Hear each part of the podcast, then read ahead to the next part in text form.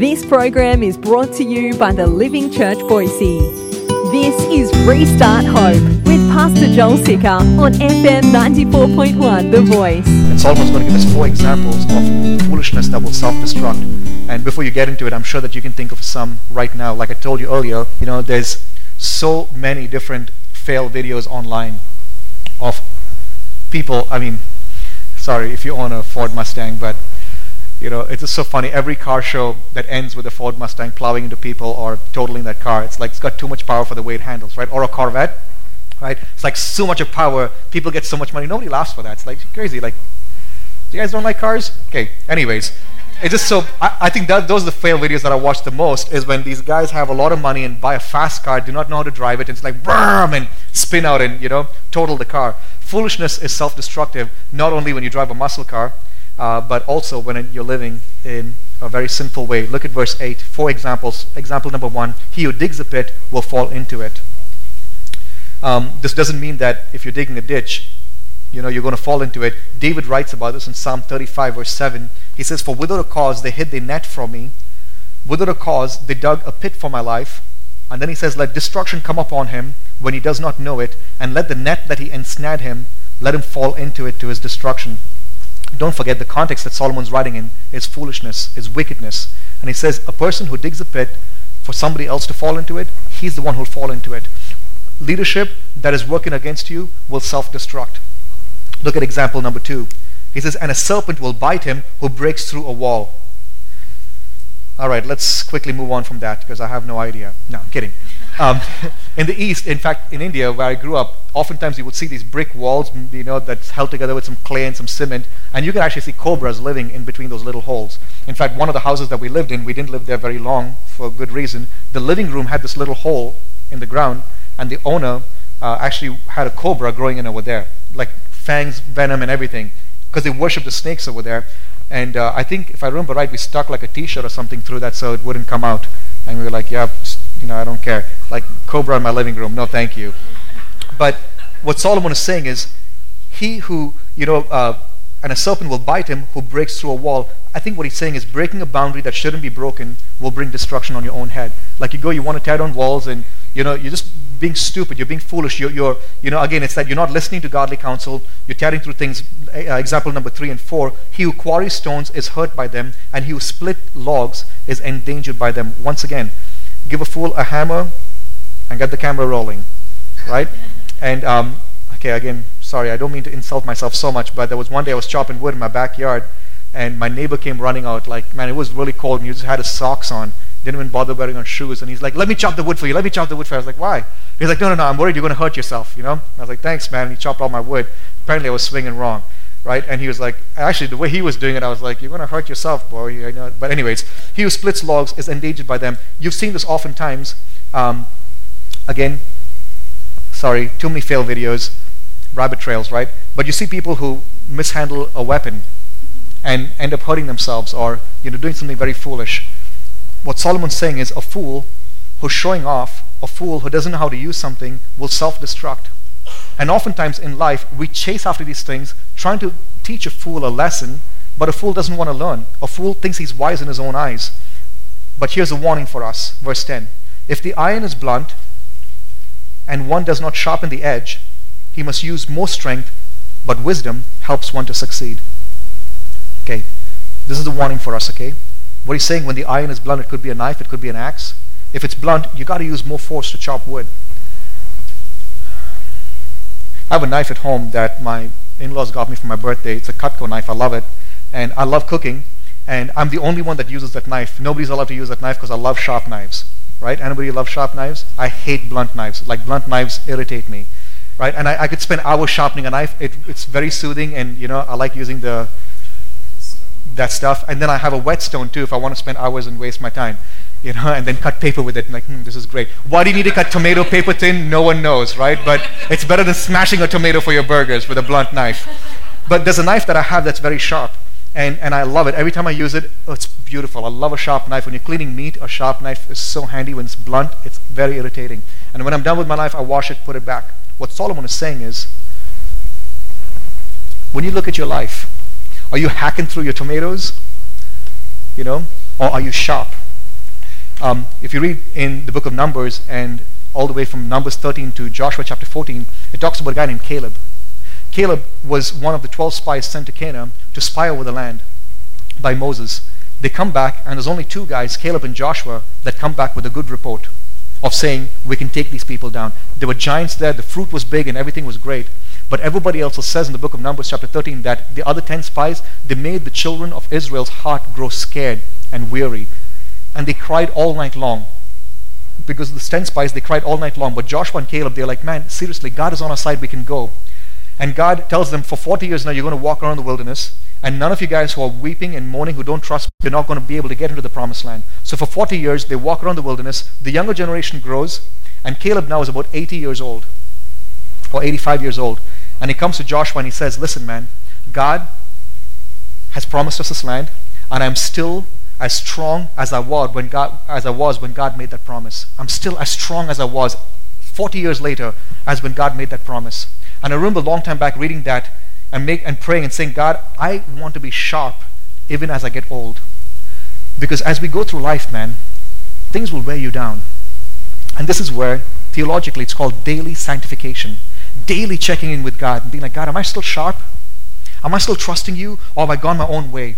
You see, folks, oftentimes in life you can find yourself when things get hard, you're like, why, why is this so hard for me? I've gone through this before. Why is this temptation so hard for me to overcome now? Why does anger come so easily? Why does hate in my heart always and rage so easy a part of my life right now? Oftentimes because we're blunt.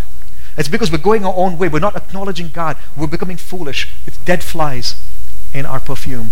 And God says, listen, you got to sharpen yourself. If the axe is blunt, it's going to take a lot of work for you to get through. And in fact, in the end, you're going to hurt yourself. And this morning, I believe that God wants us to be sharp. And you know what? This begins with humility. This begins by saying, you know what, man? Pretty blunt, actually. I'm, I'm, not, I'm not sharp as I used to be. In fact, I've never seen myself be sharp like this before. And this doesn't mean that we're cutting people, but we cut through darkness, we cut through lies, we cut through shame, and I want to tell you that for this kind of sharpness to come, there's got to be a spiritual breakthrough in your life. You've got to invite the Holy Spirit to come and to make you sharp, to, to quicken your conscience. Here's another warning. He says, if the serpent bites before it's charmed, there is no advantage to the charmer. Okay. He says, good, listen to me. Sharpen yourself. Yes, be sharp. But don't spend your whole life sharpening yourself that you don't actually end up using the knife. Because in India, when I would leave home, I'd leave school and come back home, I would see these snake charmers, you know, and they'll be charming like a king cobra. And as soon as he opens that basket, he better start playing that flute. Otherwise, the cobra is going to strike him because the cobra is distracted by the movement of the flute. And I've actually seen a boy being bitten by a snake once because he wasn't quick enough. And he says, listen, sharpen yourself, but also know when you have to put that knife into practice and cut through darkness and cut through lies and walk in faith. Listen to me. Oftentimes people get into ministry, but they don't sharpen themselves. And then there are people who sit and are like, I'm being sharpened, I'm being sharpened, I'm being sharpened. I'm like, dude, the world is coming to an end. Get up and preach. Oftentimes, parents, they're like, I'm learning, I'm reading a book on parenting. I'm like, you know what? Your child is right there. You're running out of time. Get up and start parenting now. Spouses, when are you going to wait? You're waiting for a marriage conference for your marriage to be rejuvenated? Right now. God is sharpening you already. Act. Go into act. We need to know when to act. And wisdom comes from knowing when to sit down and sharpen and when to act because Either ways, you delay and you're doomed. God bless you. But let's bring this to a conclusion, okay? If I've not confused you enough. Man, by the way, this, this message is really hard. Go back and read this chapter and you're going to be like, dude, good job for pulling it off. Okay? Get me a rock star next week. On Wednesday, I sat with some of the leadership team and, and I read this passage and I was like, dude, pray for me, man, because I have no idea what God wants to teach. But isn't God good in bringing such beautiful wisdom? I'm amazed at how God speaks so directly in ways that I need to grow and learn. But let me let me close with this. Jesus, when I say close, I'm not meaning like two minutes we're going to be done. Okay, don't get too excited. It's only 11:10. No. But Jesus, Jesus, he shares a parable in Matthew chapter seven. He says, a wise man, he built his house on the rock, but a foolish man, he built his house on the sand. And then it says there were storms that came that you know soon, and the wise man's hand, uh, wise man's hand, wise man's house, it stood the test of the storm. But a foolish man, his house came crashing down. Let me read this for you. Matthew chapter 7, verse 27. And the rain fell, and the floods came, and the winds blew, and beat against that house, the foolish man's house, and it fell, and great was the fall of it. I told you, foolishness will self destruct. In your own life, I believe that as I've been talking about this, God is quickening your spirit to areas where you're building your house on the sand, areas where you're inclined to the left, areas where you are saying, No, God. And God says, Hey, that's house on a sand. Right now, it looks great. It looks like a new house. It looks like you're still hacking through tomatoes. That's fine. People are still applauding. You're still fooling people, but you cannot fool God. And selfishness and sinfulness and wickedness and foolishness will self destruct. This is a warning because the storms of life will come and the fall will be great. On the other hand, on the other hand, Jesus says, and everyone who hears these words of mine and does not do them will be like a foolish man who built his house on the sand. So Jesus is saying the way we sharpen ourselves, the way we build on the rock is by hearing his word and then applying it. Hearing his word and applying it. And you know what? This has been really hard to tie the sermon up because I want to tell you three things that Jesus wants to tell you.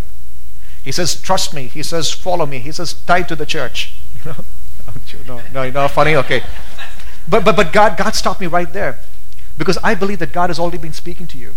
Those of you that are convicted about this, God has already been talking to you. You're waiting for me to come up with this magic word that will bring freedom. God's already been talking. God's already been showing you where your, your conviction should lie. God's already been telling you what you should do. The choice now is you. Are you going to listen to His word and build your house on the solid rock that's Jesus Christ so that when the storms of life come, you'll not be shaken? Or are you going to continue to be a fool, skipping down the freeway, saying, I'm fine, I'm okay, and build your house on a sand, and then you hope that when the storms come, you can hold it together?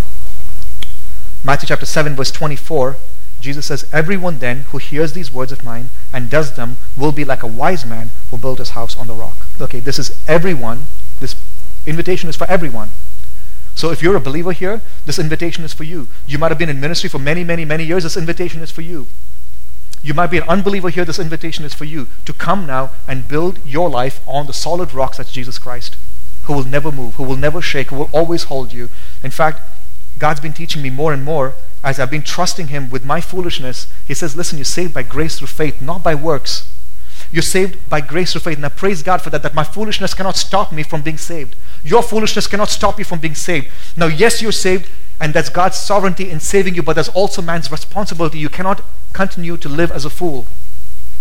You forfeit a lot of the blessings that God has for you. And the cure for this foolishness is to listen to Jesus' words and let his words sharpen you and teach you when to move, when to stop, what to say and what not to say, how to be calm in the face of oppression. Would you please stand with me? We're going to pray.